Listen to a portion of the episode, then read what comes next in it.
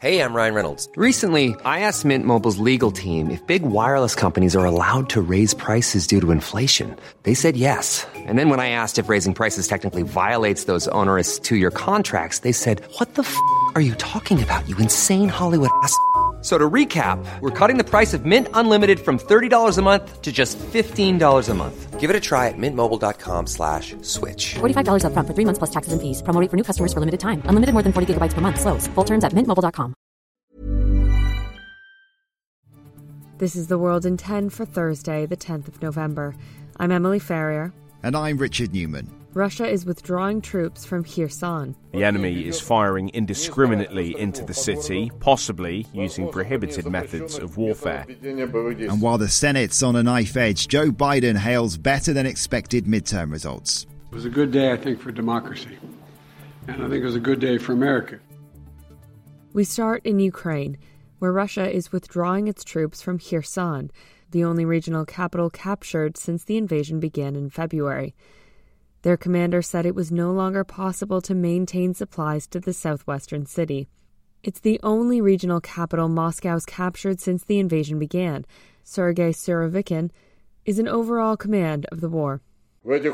In the current conditions, the city of Kherson and the surrounding settlements cannot be fully supplied and cannot operate. People's lives are constantly endangered by shelling. The enemy is firing indiscriminately into the city, possibly using prohibited methods of warfare. Ukrainian troops say their army's still there, and until the Ukrainian flag is flying over the city, it's too early to talk about Russian withdrawal. Dr. Mike Martin, visiting research fellow at the Department of War Studies, King's College London, told Times Radio what this means for the wider conflict. What the Ukrainians have very, very systematically done over the last two or three months is, as you said, they knocked the, the uh, Kerch Bridge out, which was a major supply line. They've been attacking railway depots, fuel dumps, rail lines, and an army that's not supplied can't defend itself and so the Russians have been forced to pull out. Ukraine says they're wary that Russia could be setting a trap by pretending to leave. Joe Biden has hailed what he described as a good day for America after a predicted Republican midterm wave failed to materialize, though the race for the Senate remains in the balance. Three states yet to declare their results, and one of them, Georgia, will be decided by a runoff early next month, while Arizona and Nevada are yet to declare. As things stand, the Republicans have picked up 49 seats compared to the Democrats' 48. Even though approval ratings appear to show Mr. Biden's are among the worst of modern times, the Democrats have fared better than many expected. A sitting president's party often suffers heavy losses. It was a good day, I think, for democracy. And I think it was a good day for America. Our democracy has been tested in recent years, but uh, with their votes, uh, the American people have spoken and proven once again that democracy is who we are. While the press and the pundits are predicting a giant red wave, uh, it didn't happen. And I know you were somewhat miffed by my, uh, my uh, obsessive optimism, but uh, I felt good during the whole process.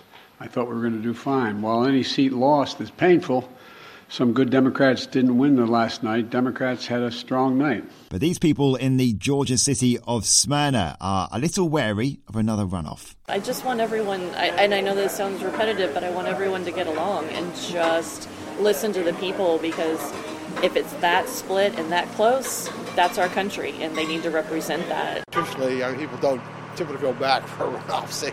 So I, I don't know whether that'll work in one favor or the other. I can't really say, but um, so I'm pretty pretty happy. I wish it would be, you know, a little clearer that which way the country is going to move, but uh, I guess it's not. Some of us are feeling a little bit pessimistic, but I think it's good to stay optimistic and positive. Um, we should still be out at the polls regardless. It's reported Donald Trump is so furious about the Republican performance, he's been screaming at everyone in his inner circle.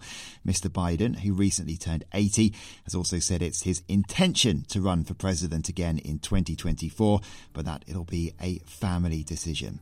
On the way, Matt Hancock is open to criticism on I'm a Celebrity, and a man discovers new abilities after waking up from a coma. The former Prime Minister of Pakistan, Imran Khan, has opened up about how he was shot last week.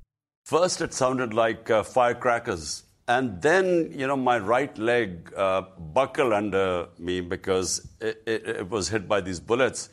And initially, it felt like a burning sensation. Mr. Khan began protesting his successor's government last month until a gunman attacked his convoy, killing one and injuring 13. And the former cricketer says he took three bullets to the leg.